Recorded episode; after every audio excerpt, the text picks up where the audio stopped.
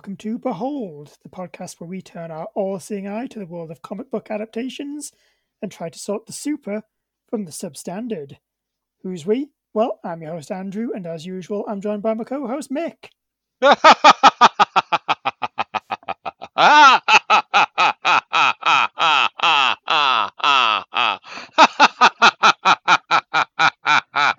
Evening. Well, that's all we've got time for this week, but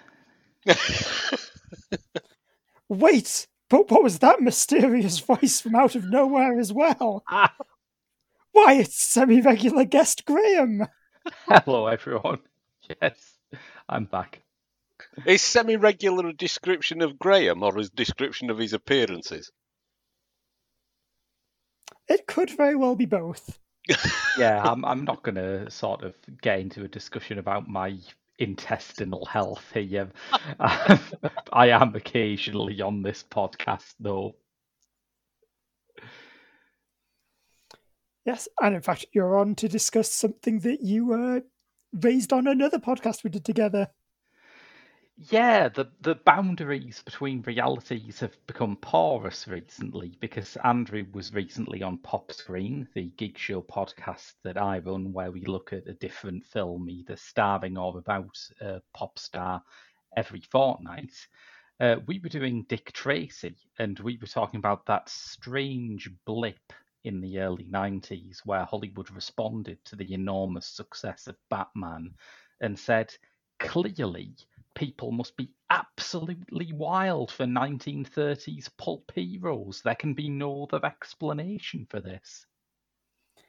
Yeah, it's so mad. In the space of like six years, we got a Phantom film, a Zorro film, a Dick Tracy film, and of course, the subject of today's show, uh, not the spirit as I've written down.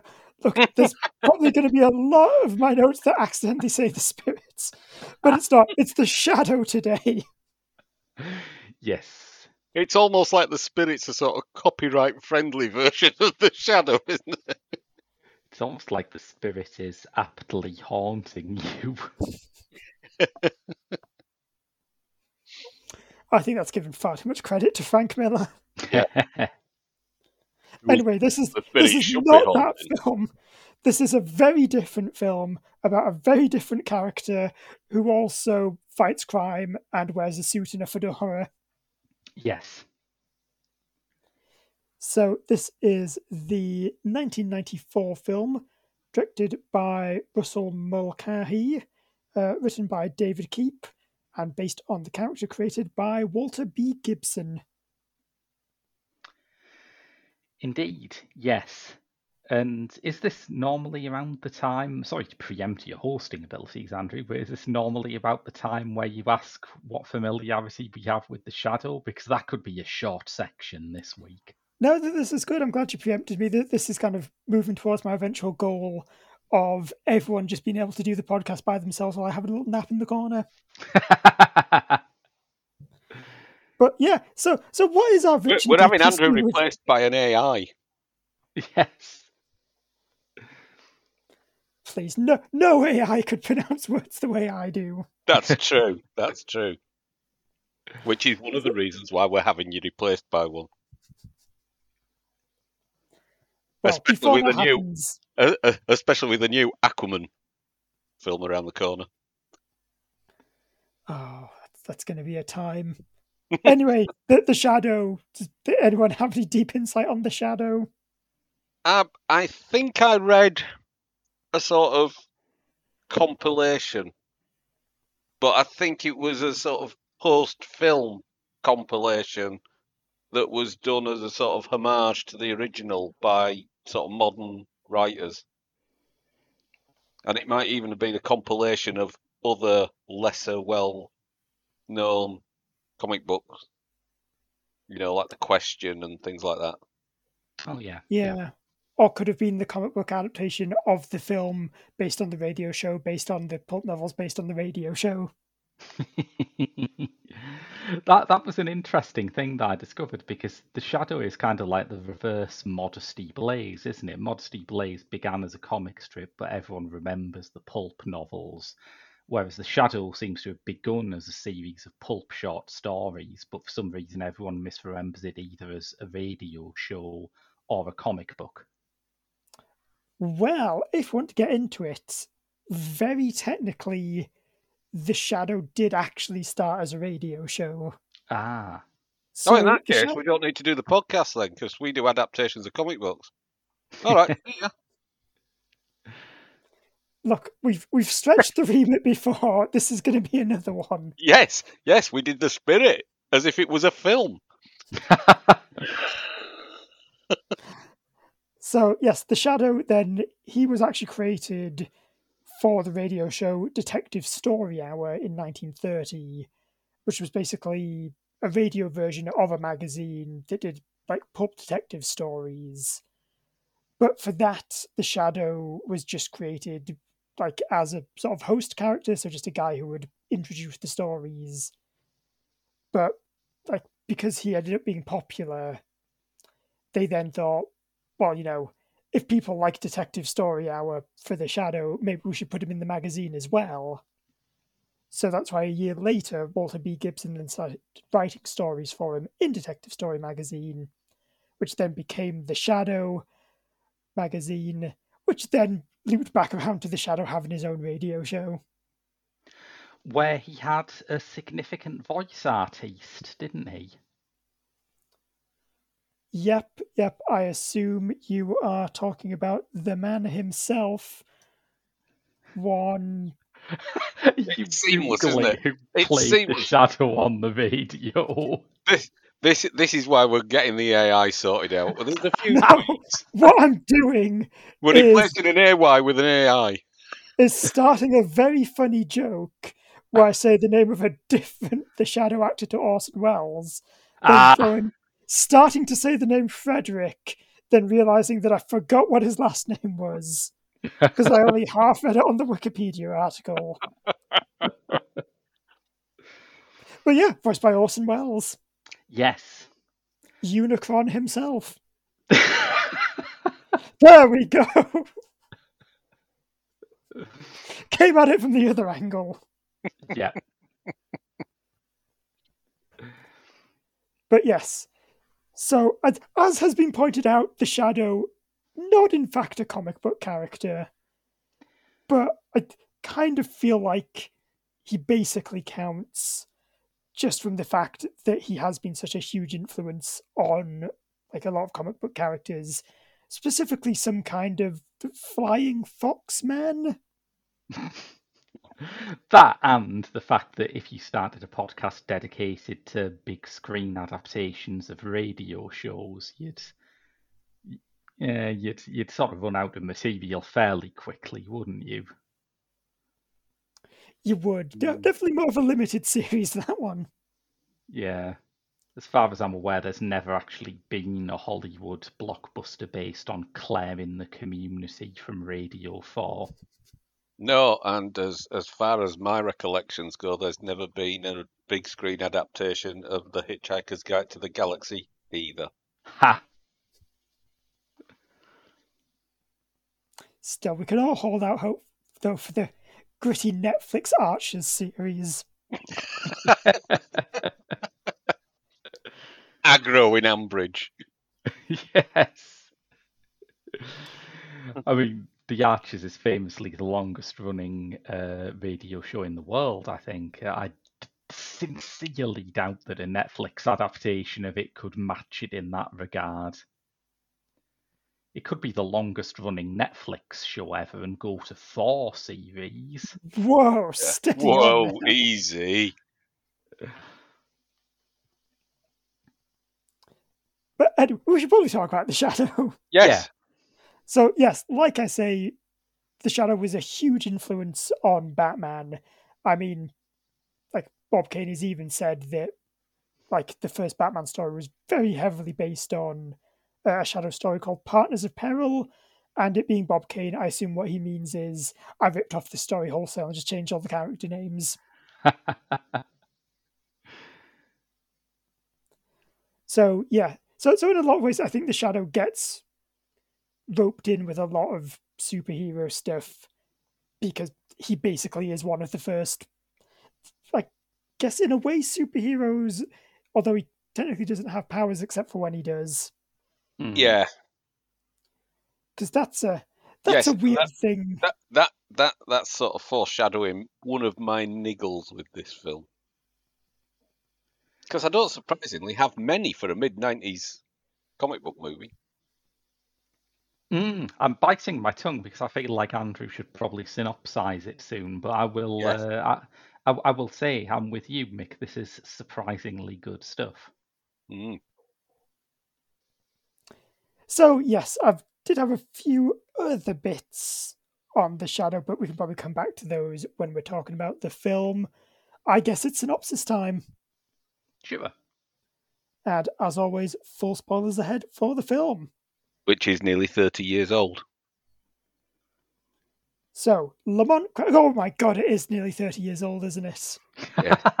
Don't, you can't just say things like that, Mick. I just did. Oh, oh, I can't say things like that, but you let me go ahead with the. anyway, Anyway, Lamont Cranston, played by Alec Baldwin, is a brutal opium kingpin in Tibet. Uh, one day he is kidnapped by the mysterious Tulku, and under his guidance becomes a force for good instead.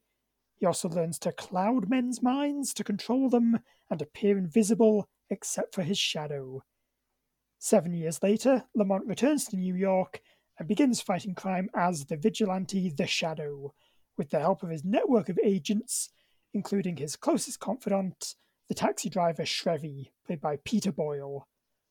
Uh, Lamont also meets and falls head over heels for socialite Margot Lane, played by Penelope Ann Miller. However, he pushes her away to stop her from discovering his secret identity because uh, she's also just telepathic. Yeah. You know, ju- as, just like that. Oh. as, as people are. so later, the Tulku's other apprentice, Shiwan Khan, played by John Lone, also arrives in New York. Unlike Lamont, Khan refused to give up his evil ways and murdered the Tulku. He now wants to follow in the footsteps of his ancestor Genghis Khan and take over the world. Uh, using his own psychic powers, Shiwan kidnaps Margot's father, Dr. Reinhardt Lane, Ian McKellen, and controls him into building an atomic bomb. He also hypnotizes Margot into trying to kill the Shadow, but Lamont snaps her out of it, and they decide to team up. Uh, Margot even helps save the Shadow from Reinhardt's treacherous assistant, Farley Claymore, played by Tim Curry. And really, what did you expect, Dr. Reinhardt? Like, it's Tim Curry. He may as well just have a sign around his neck that says, I am not to be trusted. it's Tim Curry at, at, uh, in full on in space mode as well. Absolutely incredible performance. It is. How, how did that man's eyes stay inside his head? apparently they don't. They quite often have a runner whose whose sole job is to follow him around and pick them up. So eventually, the Shadow discovers that Shiwan Khan is hiding out in an abandoned hotel that he had hypnotized the whole in, whole city into believing was an empty lot. Uh, the two fight, and the Shadow is able to defeat Khan by stabbing him in the head with a shard of mirror. Meanwhile, Margot is able to free her father and disarm the bomb. Uh, in the aftermath, Khan wakes up in a mental hospital to find that the part of the brain containing his powers has been removed. Uh, Lamont enters into a relationship with Margot whilst continuing to battle evil as the Shadow. And that's the end. That's the movie.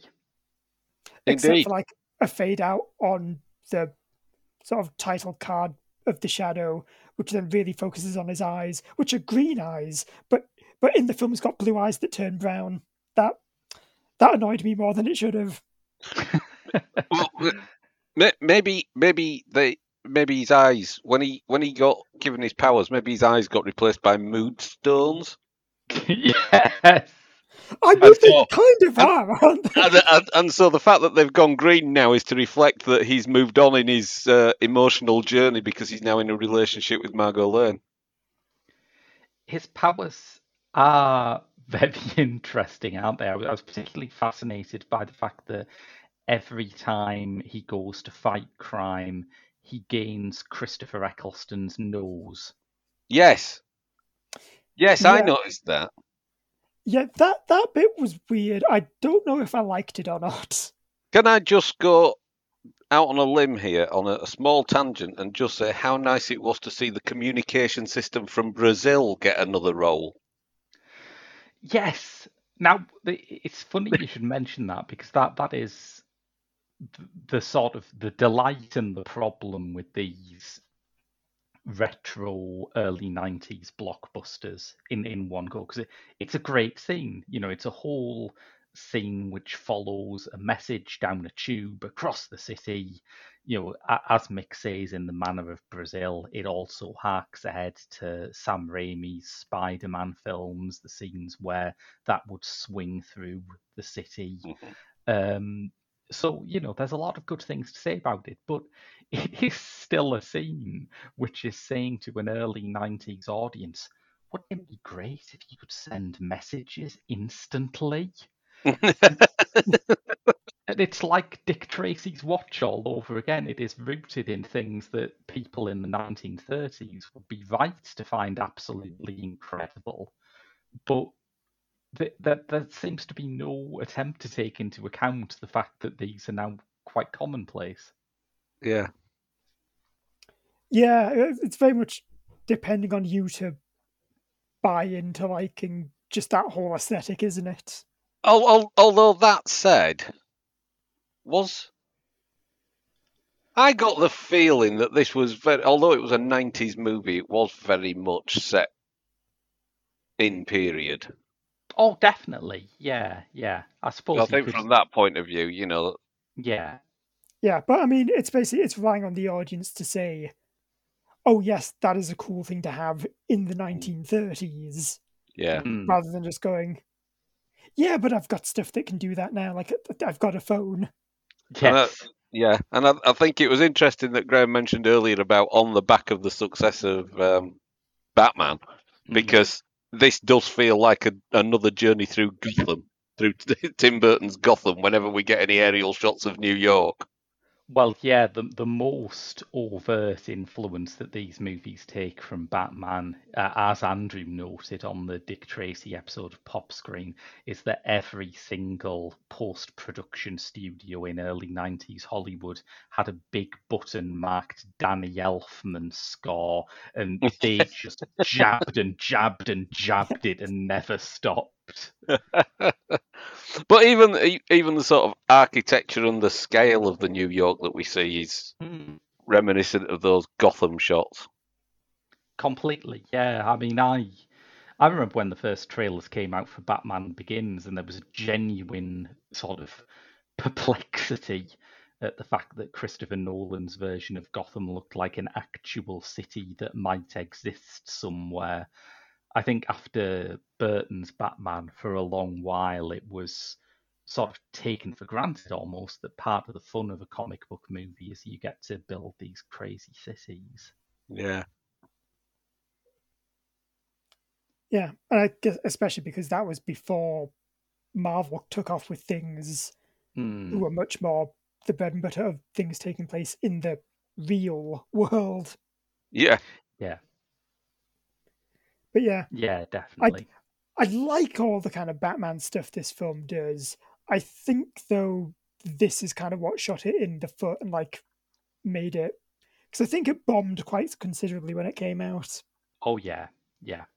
and it's just it's it's what I like to think of as the John Carter effect, where you've got something that you're doing a very faithful adaptation of something that was a huge influence on everything that came out after it. but Mm. no one But actually because- recognizes it. Yeah, but because you've already had so much stuff come out after it based on it, it then like gets misinterpreted as being something very derivative. Yeah, Yes. yeah, yeah. Yeah, exactly. And again, the film doesn't help it by actually being very derivative of the 1989 Batman film. yeah.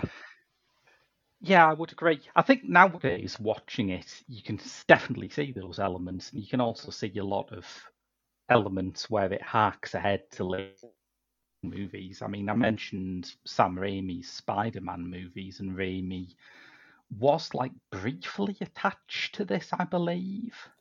Well, I think actually a bit more than briefly. He was going to uh, direct a, a shadow film and like did a whole script for it. But I believe what happened is that kind of he got taken off it and then basically just took that script and used that to make Darkman. Yes, yeah. Ah, right. And there's there's a lot of sort of things in this that do strangely feel more like a Sam Raimi film than a Russell Mulcahy film. There's uh, there's those swinging through the city shots. There's the fact that it's written by David Koepp, uh, who would go on to write the first of Raimi's Spider-Man films. There's the fact that every time Alec Baldwin's hair gets wet, he starts to look like emo Spider-Man from Spider-Man 3. The complete lack of Duran Duran, which is more in tone with Sam Raimi than Russell Mulcahy's work. Oh, what you mean. Yeah, because he, he was one of the original MTV brats, wasn't he? Yeah. Yeah. Yeah, it's interesting, and it also begins with another hark ahead, which is that uh, at the start I briefly wondered if the Shadow was maybe the founder of the Legion of Shadows. Maybe that's why they got that name. It is very Batman Begins, that opening. It is, yeah. It is. He does seem very kind of like Ra's al Ghul. I will say that opening, though, is probably my biggest problem with the film. I agree, but yeah, let, let's see if we're coming at it from the same perspective because I do have a couple of problems with that. Yes, yes, I will just to step back a moment say that broadly, I think I'm in the same camp as you two. Is yeah, I, I quite enjoyed it. Yeah, yeah. That was it. Like I do very much like that kind of pulpy aesthetic. Kind of, I said a similar thing on the Dick Tracy episode, Mhm. and just it's it's a fun film. Yeah, Like everyone does a good performance. Like Alec Baldwin, I especially like his big manic laugh that he does every time the shadow appears. yes. Yes. Uh, Penelope, Penelope Ann Miller. It's not Margot actually gets to do things. That was quite nice to see. Yeah, absolutely. Yeah. Yeah. Uh, I mean, Tim Curry is Tim Curry.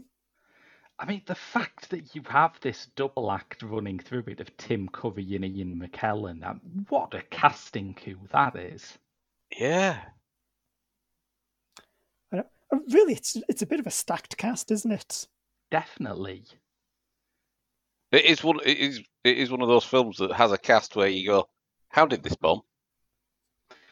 Yeah, I, I suppose maybe slightly too many of them either got famous or had their defining role after this. Like when Khan first appears in New York, his first task, which don't get me wrong, is very evil, is to get Mr. Neelix to shoot himself.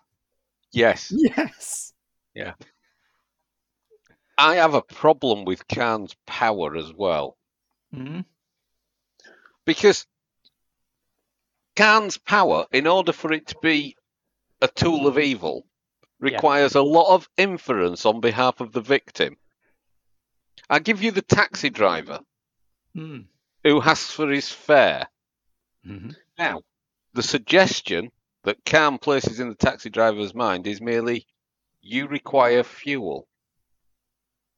It's the taxi driver's own impulses that make him then drive headlong into a petrol tanker. Yeah, that's a bit of a leap, isn't it? Surely, if, if you were driving a car and someone, the, by the power of suggestion, someone said to you, you need fuel, you'd just forget about them and drive off to a fuel station. I mean, Yeah. he is a New York cabbie, so I assume he was like teetering on the edge anyway. yes. because you do have Peter Boyle as the main cabbie in this, who was in Taxi Driver, so Yeah. it, it's uh, it's a strange thing for this film to be in conversation with, but it is. I had a problem with Khan's backstory in that he repeatedly says that he is the last descendant of Genghis Khan. And if Yeah. there's one fact most people know about Genghis Khan, it's that that isn't quite true, is it? Ah, See, I, I don't know if I liked that more or the fact that the the tomb of Mongolian Emperor Genghis Khan apparently has Latin on it. he was a You more know, Latin, that language that all the than- old timey stuff was written in.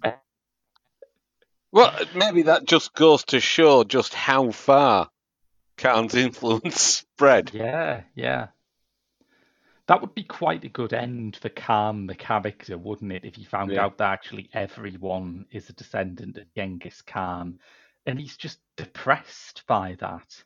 He's like, "Oh man, I thought I was special." No.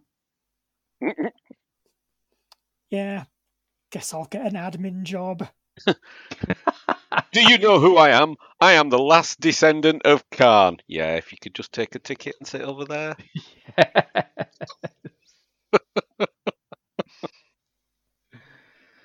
Do you think he's getting it confused with being the last emperor of China? he, he could be a thousand different things, couldn't he? He's more likely to be the last king of Scotland, the last shadow puppet, the last of the Mohicans. That all of these things are more likely than him being the last descendant of Genghis Khan. He could be the last of the international playboys. He could be the last of the summer wine. Wow. I mean that that tomb did look a lot like a bathtub. But I will also say though, John John going Lone, to- very charming. Yes, he, he does he does good work in this, despite his character's silliness. going back to that opening scene, though, that opening um, s- so, ceremony, if you want to call it that, trial by combat. How cool Yeah. was that knife for 1990s T- CGI? I would agree. Yeah. Yeah, I'd say, especially compared to some of the other bits, even in this film. Yeah, But Andrew, you were mentioning some problems with that opening. Y- yes, because I think it just establishes a lot of fundamental problems with the Shadow as a character. Hmm. Which I mean, also want to point out, like that was wholly invented for the film. Like in the pulp novels and radio show, there's nothing about him being like a weird drug kingpin who changes his mind. Yes. it it it's it's almost like that opening scene is. We need to give this character a redemption arc, but we don't want to spend too much time doing it. No, or, or indeed any uh, Yes. time on it. It- It's basically someone goes up to him and says, "You could try not being an opium baron," and he's like, "Whoa, hang on, holy shit, what?" That's Well, an it's, option. It's not even that. It's the treat he gets kidnapped by the tunnel. Because I mean, first of all, we should mention in the opening scene, he literally like murders one of his closest allies just to also kill James Hong.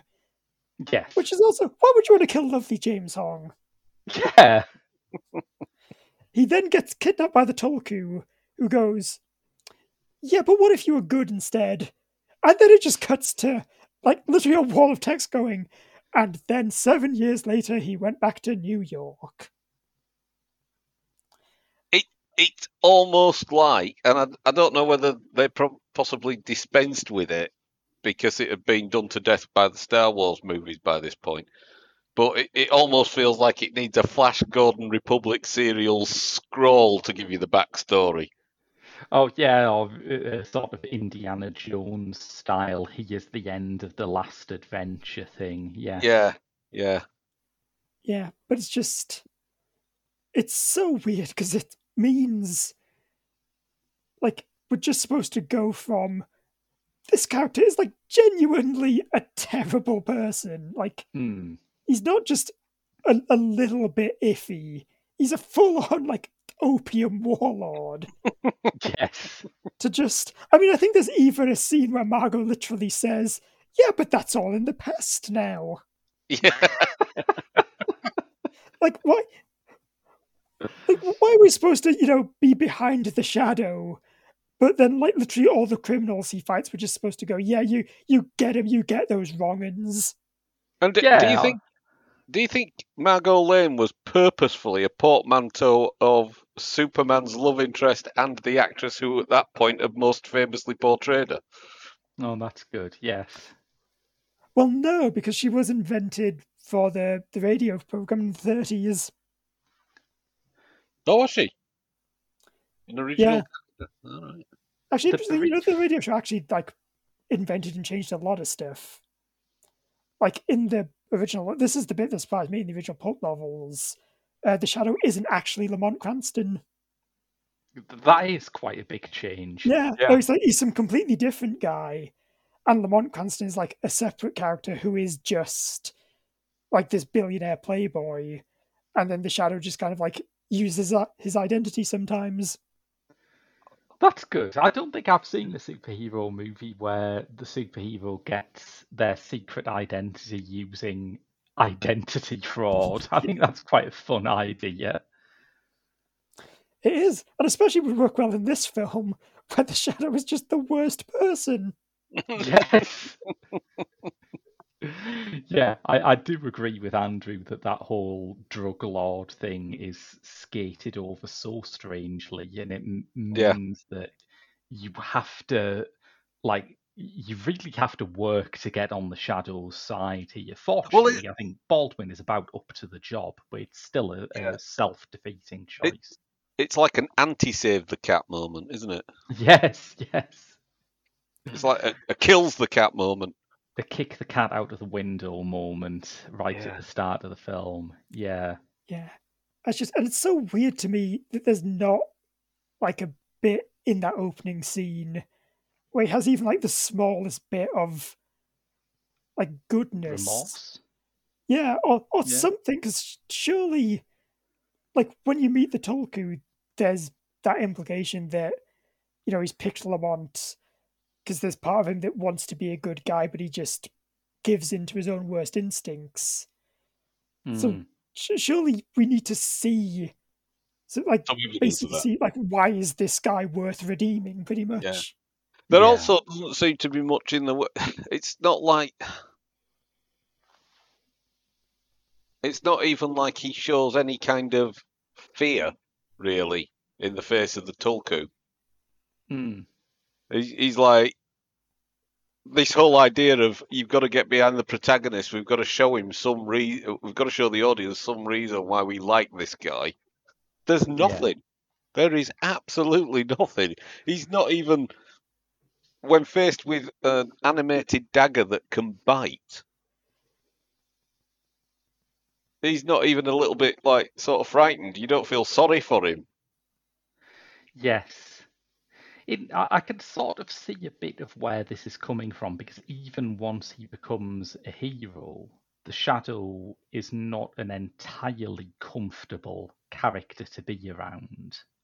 Oh yeah, like I think I actually I like the overall idea of saying like the shadow his whole thing of who knows what evil lurks in the hearts of men is because he himself like has a lot of evil in his heart and he's just learned how to like direct that at bad guys rather than innocent people. I think it's just you either need to make it less of a jump or actually spend like the first act of this film showing him having that redemptive path. Yes, yeah, I would agree. And I think nowadays, you know, if there was a Shadow movie made now, and I think there is scope for it, I think for all it's an old character, I don't think it's particularly dated. They would do that in the same way that the first Iron Man movie spends the first act showing you how Tony Stark goes from being this asshole arms dealer to someone you really root for but it, it happens a- as andrew says it happens in the space of a scroll of text here Yeah. Yeah. But I think that's probably the only real big problem I have with this film, I think. yeah i would say so yeah Yeah, I mean, it, it the rest of it, it sort of yes, it's got quite a few sort of stereotype trope characters in there, like the you know the the guys who run the museum and the security guards who failed to protect the museum and Mm. the And the gangsters who are literally like encasing someone's feet in concrete and going to chuck them off the bridge. yeah Yeah, and, and the ridiculously the ridiculously over-engineered beryllium sphere-based bomb. Um, I, I mean, while we're talking about tropey elements, part of me kind of groaned when I realised that the ending would involve defusing a bomb, but credit where credit's due. Everyone involved is going out of their way to make that fun, memorable defusing the bomb scene. Yeah. And yet, for all that, it's still an enjoyable film with the with, with for, for all the fact that quite a few of the characters are stock characters Mm. um, within their roles. They they they portray those characters admirably. There's no there's no real sort of sense of anyone phoning in a performance. Definitely not. Yeah. I almost kind of feel like some of the tropey nature that actually kind of works with the whole pulp aesthetic that it's got going on. Yeah, yeah, yeah. Well, it, that, that's it. I mean, the, I think I think that's sometimes possibly why you don't get as many pulpy heroes being adapted now into movies because the the pulp action hero did depend very much on the the fact that good is good and evil is evil and black is white and that there is no grey gritty flawed I mean obviously you sometimes had like you know a drink problem with your hero but Mm. it was never it was never a dark drink problem it was just that that's how he fueled himself throughout his exploits Yeah, I mean, really, just his problem is that he's too damn manly. yeah yeah that's that- that's his basic problem but um but yeah so i think i think that's possibly why they're shied away from now because now we have to have the fact that you know they're flawed. They're just one step away from being just as bad as the bad guys they're trying to defeat. It's interesting this because on one level Mick is right that these characters are tremendously black and white in their morality, but in another way they can be darker and grittier than a lot of modern comic book films because their roots, and you particularly see this with Dick Tracy, but it's evident he, their roots are in crime comics rather than hmm. superhero comics. When there is violence in the shadow, it's quite often a, a shade nastier and bloodier than you would expect from a modern comic book movie that wasn't like a film like The Suicide Squad that is deliberately going for excessive violence. Yeah, like like Spider Man's are- probably not going to lobotomize the Green Goblin. Exactly. There's a lobotomy. People are shot. They're stabbed. Uh, the shadow is threatened with having his throat cut. You know, there's blood Mm. in it. it. It has that sort of crime movie aesthetic, and it has that crime movie comfort with violence that you don't really see anymore. Mm. Yeah, well, well, especially because obviously a lot of comics were affected by the, the Comics Code of Authority in the 1950s, Mm. which was very heavily stamping down on things like that. Because, I mean, even like the early Batman comic strips, like Batman would carry a gun, like he'd happily kill criminals. Like, I know it's one really dark one where he just like drops a noose down from the Batplane and just like hangs a guy. Jesus. Yeah. Yeah, but see, this is the thing. Yeah, Like, whenever anyone Snyderverse. goes, well, no, we need a Batman who's real accurate to the law. Like, which law do you mean? Do you mean like campy 1960s Adam West Batman? Do you mean absolute psychopath original Batman? There's a lot of different Batmanses. yes.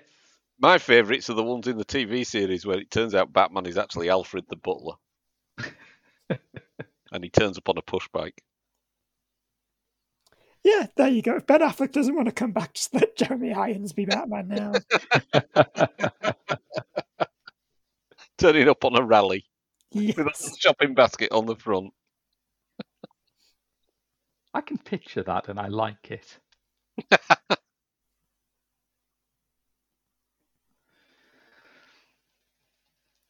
but yes, um, that there's a. I think, like uh, again, like Dick Tracy, like the original Batman, there is a cast here that is better than you would expect from a superhero movie made at a time when superhero movies were not necessarily big box office. In the case of Dick Tracy, that cast has been obviously gathered because it's Warren Beatty and he can still call on his amazing 70s Hollywood friends to star Mhm. in it. In this one, I really think it's the Welles connection. It does play up the Orson Welles thing a bit. You know, there is a shootout at the end that is borrowed from the famous Hall of Mirrors scene in The Lady from Shanghai. I Yeah. would bet you dollars to donuts that Alec Baldwin took this on because he liked the idea of playing a role that Orson Welles had played, Hmm. other Yeah. than Unicron. Actually, would you like to know a fun fact about that Hall of Mirror scenes as well? Please. So apparently, originally that was supposed to be a much longer scene, and like Mhm. actually have the Shadow and Shiwan Khan like having a bit more banter. Uh, but then most of the site got destroyed in an earthquake. really? Yeah, so this is this is just like what they could staple together from the remains. It's probably cursed then because the original lady from Shanghai mirror scene was supposed to be the intro to a very long funhouse chase scene that Harry Cohn, the head of Columbia Pictures, just cut it and destroyed it because he wanted the film to be shorter. Oh. No Also, one ever that could found- explain- I, I now understand the Unicron references, by the way. Oh, was that not something that you were aware of? the No, I, I'm, I'm of a generation before Transformers.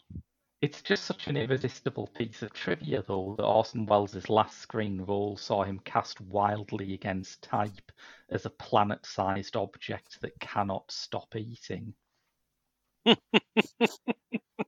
Well, it was probably either him or Brando up for the part. yeah.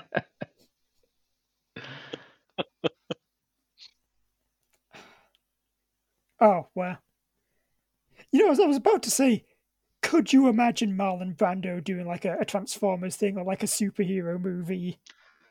Which, uh, y- yes, yes, I can quite easily imagine that. To be fair, that Yes. probably have to, because I don't think there's any kind of animation studio could afford his wages if Superman was anything to go by. yes. But yes, that's what I mean. I just completely forgot about Superman for a second. You probably forgot about it because in your memory, it's you've gone to the sensible piece of casting, which is that uh, Superman's father should be a green suitcase that can talk. I, I know that's a reference to something, but I can't remember what. That was Brando's suggestion on set. He said, "Oh, it, it doesn't make sense that aliens would look like humans. I That's should be a right. green suitcase, and you should have my voice coming from it." You see, that's the kind of thing that you'd get if it was uh, David Lynch directs Superman. and it, as God is my witness, one day I will make sure that movie exists. Great. I can't wait until the year like 2043 where Graham's finally made it to be DC's big director and he's doing like a I I don't know, like a the Spectre film and just arbitrarily shoves in a multiversal thing where and here's the multiverse where Marlon Brando is a suitcase. And, that, and- and then there'll be the crossover between David Lynch's Superman and Noah Hawley's um, Batman.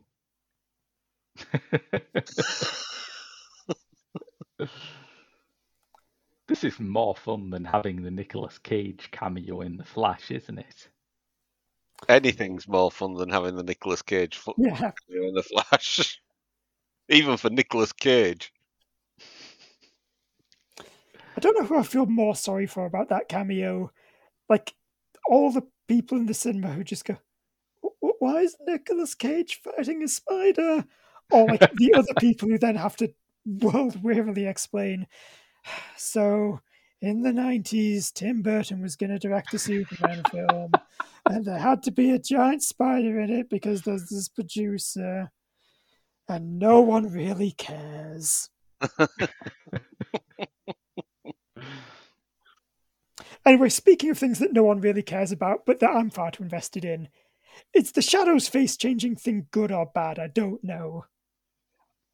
I don't really get it. Well, I think the idea is that, like, the face he changes his face to is what the shadow looks like in the illustrations for the original pulp stories. Right. Mm. So. But, but, right, so here's the thing, right? It obscures Cranston's face by him transforming into this other person. Mm. So why then does this alter ego face need obscuring with a scarf and a hat at a jaunty angle? That is the mystery, isn't it? It's the belt and braces of superhero disguises. On its own, I'll put my hat and my scarf. Superman could learn from this. yes, I'll put my glasses and my hat on. yeah, but and just in change what it case. on its own, it's a pretty good idea, isn't it? Because as hmm. Mick's pointed out, it, it gets rid of the boring complaints about, you know, can, can people in Gotham really not see that that's Bruce Wayne's lower face there?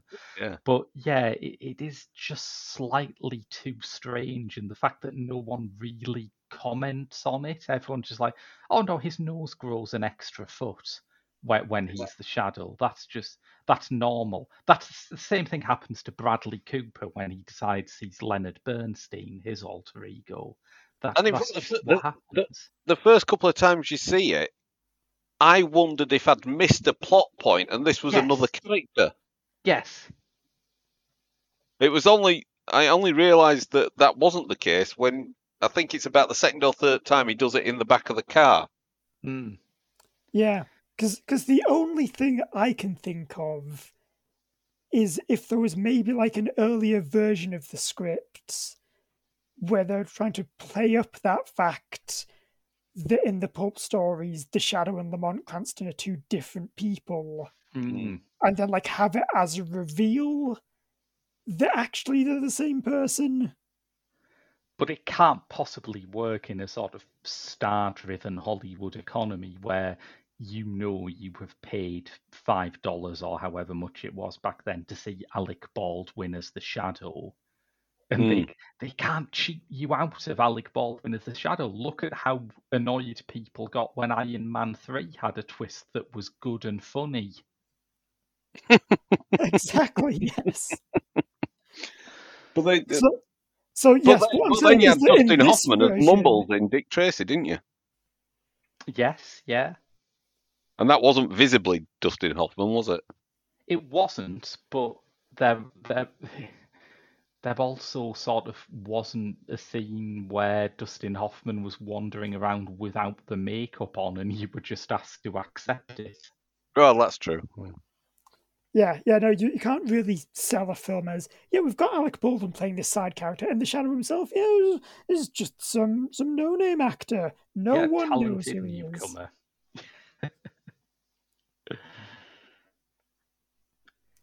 But yeah. Yeah. it just it seems like a weird extra step. Mm. It's worth pointing out that the film has these redundancies and these things that only make sense if you were very invested in a character whose original audience are all dead now. And yet it is still sort of fun and zippy enough that it really works, I think. Yeah. Yeah, it's it makes me sad that there was not like a sequel or anything to this. And uh, Definitely. that's the thing, isn't it? It, it? it feels like it could have almost in the in the style of the the old style um, Sherlock Holmes movies. Not that it's the start of a franchise, but just uh, per se, but just that every few years that group of crew and cast will get back together again and do another adventure. But there won't be like a plan of we're going to do the Shadow and the Shadow 2 and the Shadow 3 and the Shadow 4. We'll just every now and then come out with a The Shadow versus so and so. Yeah, and I think once you've got past the sort of rockiness of the character's origin story and the choices they made there, there is no reason why The Shadow 2 wouldn't have been an even more entertaining film, really. Yeah, well, especially because I feel like by that point you can just go, yeah, the shadow is the shadow. What's his origin Yeah. story? Don't uh, don't think about it. It's fine. Yes. Oh no, that origin story, we just told you that to wrong foot you. This is the actual origin story. Your mind was fogged. You, Yeah. you seem to have You ne- you needed fuel. the origin story actually there. Oh, actually, that does remind me. Do you know what bit I did absolutely love because I thought it was just a very nice little effect. Mm. Just the bit where he kind of brainwashes the police captain, and he just kind of like sits back in his chair and sort of like disappears into the shadows a bit, and all you can see is like his piercing blue eyes. There's some lovely expressionist lighting in this movie. I like that it doesn't even, as, as soon as the powers are used, it's not even trying to go for naturalism. It's an old style kind of film noir, Yeah. diagonal stripe of light over the eyes, and it looks great. Yeah. And I think actually for the for the time it came out, the scenes where the shadow is fighting as a sort of it knocks Morbius into a cocked hat, doesn't it? Yeah, For wispy cloud fighting. And there's what, 20, 25, 26 years between those films? yes. yes, that's right. Morbius, the second best special effects of 1994. You know what scene I think is really fantastic in this? Where he finds Khan's headquarters by realizing that there is a spot in the city which is apparently completely bare land, but no one will walk on it. And he realizes that Khan has hypnotized people to not see the skyscraper. I think that's fantastic. There's a sort of almost Alan Moore-ish psychogeographical element to that idea that I absolutely love. Yeah, I mean, I'm sure like someone like Grant Morrison's done things like that as well. Yeah, But yeah, it is just one of those like very fun. It's almost like that idea of just, you know, you walk into your house and suddenly you see a door and it's like it's a door that you yes, swear you've never seen it before, but it must have been Mm. there for years. Yeah. yeah, But there is one thing that spoils that. Hmm? Every now and then you'll see like bits of rubbish flying across that vacant lot. Which, of course, if it's a vacant lot, would happen. If there's a big old bloody building in the middle, it wouldn't. no, what's happened is the Khan has left the front door open, so the Oh, and there's just a through breeze. flies in. Yeah, that's it. See, it's it's not actually even a bit of rubbish flying through. He's just got one of his warriors just like grabbing it and just like waving it, going, ooh. Ooh, got a bit of fishing wire, and he's just tugging it along.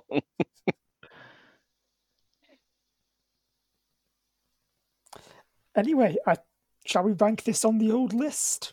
I, I think we should. So this is going to be going on our big list of films, going from A History of Violence at number one, all the way down to Spawn at number fifty-nine. And I've got to say, I think this is going going to end up a lot higher than I thought it was going to before I started watching it. Same. Yeah. Yeah. On the on the plus side for Spawn, it does mean he's it's getting knocked off the number fifty nine spot. That's very true. You got to look on the bright side, Spawn. So it's a solid mid-table player, the Shadow, isn't it? It is. It is indeed. Uh, just kind of scrolling through things. Yeah, we'll start around about the middle ish. So at number 19, we've got The Batman. Number 20, we've got Spider Man No Way Home. Number 21, Ant Man. Number 22, Doctor Strange Multiverse of Madness. 23, Shang-Chi. 24, Iron Man. 25, Blade. 26, Watchmen. 27, From Hell. 28, The Old Guard. 29, The X Men. And 30, Blue Beetle. I mean, there's some that I, I would certainly have had in a different order there, but I will say I definitely, definitely enjoyed this more than Doctor Strange in the Multiverse of Madness. Yeah. Mainly because this is about a character that messes with your head rather than actually messing with your head. I mean, Also, again, I this, think- this is one of these points where I don't understand my own logic. Because I think I'd probably say I enjoyed it more than Doctor Strange in the Multiverse of Madness, but not as much as Blade. A film which Well, is lower down in the list. And th- and this is the problem with the list, with it having got as as long as it has. There are films that we've put and we thought, oh well, yeah, you know, so far we've only done Howard the Duck and Watchmen, so of course it's going to go in the middle. I mean, Well, if you're only we- going to watch two superhero movies in your life, it might as well be Howard the Duck and Watchmen, am I right? Yeah, as a it's a classic double bill. It lends itself to the. but I mean, I'm, I'm once again staring at the ninth best superhero film we've ever seen, Black Widow. What a very odd decision. but I'm I, th- still it, I think it depends on the criteria that we're using, and quite often, my viewpoint is if if we can't decide whether to put one film above another or not, my question is always which of the two am I more likely to watch again without Mhm. someone forcing me in a sort of Alec from Clockwork Orange style. uh, and that, that that's sometimes where it gets lifted. And you know, something like Black Widow, it may not be as um, it may not be as cinematically adept as another entry, but it might be just more fun to watch. What's number 10, Andrew? Uh, number 10 is the 1989 Batman film. You, you know, one of the most influential superhero films ever made. Yeah. But actually, I think we discussed it at the time. It's closer to 1966 Batman than it ever intended to be when you watch it back now as a modern audience. True. Yes. Yeah. Anyway, The Shadow, I'm thinking maybe put it in kind of sandwiched between Ant Man and Doctor Strange Multiverse Madness. I'll go for that. Yeah. Yeah, sounds good. Okay, so The Shadow is our new 22. Which, yeah, there you go. I guess actually proves the point of doing a show like this is that sometimes these films that are considered like the worst superhero films actually pretty good. Yeah, Mm. absolutely. I, I can I can imagine reasons why it wasn't a 1994 audience's thing, but watch today, pretty good. And that, that's the other thing as well. There- There's a mood factor as well, I think, at play. Mm. You know, Yeah, Like I some- guess, as much as I like to joke about it, I think there was a big mood factor with Black Widow, Mm. like especially In with that it being kind of first post-pandemic superhero movie we got. exactly, yes. yeah. yeah, yeah. And just Uh, the idea that I can just go to a cinema and have a nice time. Mm. And you know, where did Zack Snyder's Justice League appear on our list? Low. It appears low, Nick. Yeah. Because you know the thing is, when we came to to doing that one, we were tired and haggard after an epic battle with watching a film that should have been a TV show, had it ever been allowed to exist at all. I watched that film on the same day I had a COVID jab. And which did you enjoy most? I mean, the jump was certainly quicker, at least. Like, I'll take a short, sharp amount of pain over a long, drawn out beating. Ah, dear. Anyway, no, we, we can't have yet another episode where I just go on another rant about the Snyder Cut. So, No, so before, before I give in to the evil that lurks in my heart, that's about it from us. If you want to listen to more, you can find all our episodes on the feed or wherever you get your podcasts. And if you subscribe to the show, you'll make sure you never miss an episode. Uh, if you want to get in touch, our email is beholdpod at gmail.com. And Graham, if people want to get in touch with you, can they even do such a thing? No, I'm basically the Greta Garbo of podcasting, uh, but I've, uh, yeah, you can find links to everything I do really at my brand new website, grahamwilliamsonfilms.com. Uh, I Ooh. think, yeah, fancy. I'm going up in the world. Uh, it's under construction at the moment, but it will have links to Pop Screen Podcast, my Geek Show reviews, my work for Byline Times, my Letterboxd account, which is the most important thing that a modern creative can have, and more. Interesting. And this being a custom built website, I assume it's got like a big flashing banner. It's kind of a pink background with light blue text. I'm I'm trying to bring back uh, dial-up internet era web design. I'm really going for the full GeoCities. Starfield in the background, uh, text in Times New Roman, but done in eye-searing neon yellow. You visited my lot Doctor Who novels website then? Ah, it was a simpler time. it It was. was. I mean, let's be honest, even comics don't use Comic Sans. Yeah. Also, like uh, the good old internet pages of yore, I've specially designed it so you have to wait 20 minutes for it to load if someone on your street is using the phone at the same time. Excellent. Great. Well, if you are a fan of us rambling about 90s websites and our favourite font choices, personally, mine's Helvetica. I'm an so if Arial, a Helvetica Arial fan, bold kind of guy myself. I was Arial born- rounded. I was born a Garamond man and I'm gonna die a Garamond man. Arial rounded because it reminds me of JNT era Doctor Who titles. And, and that's a point in its favour, right? Yeah. Okay, okay. so yeah, leave us a review on your podcast app of choice or recommend us to a friend. Um, you, tell us what your favourite font Especially is. if you don't want to keep those friends. It's the best way for us to grow as a show and reach new listeners. If not as people. No, if, if anything, we're shrinking as people.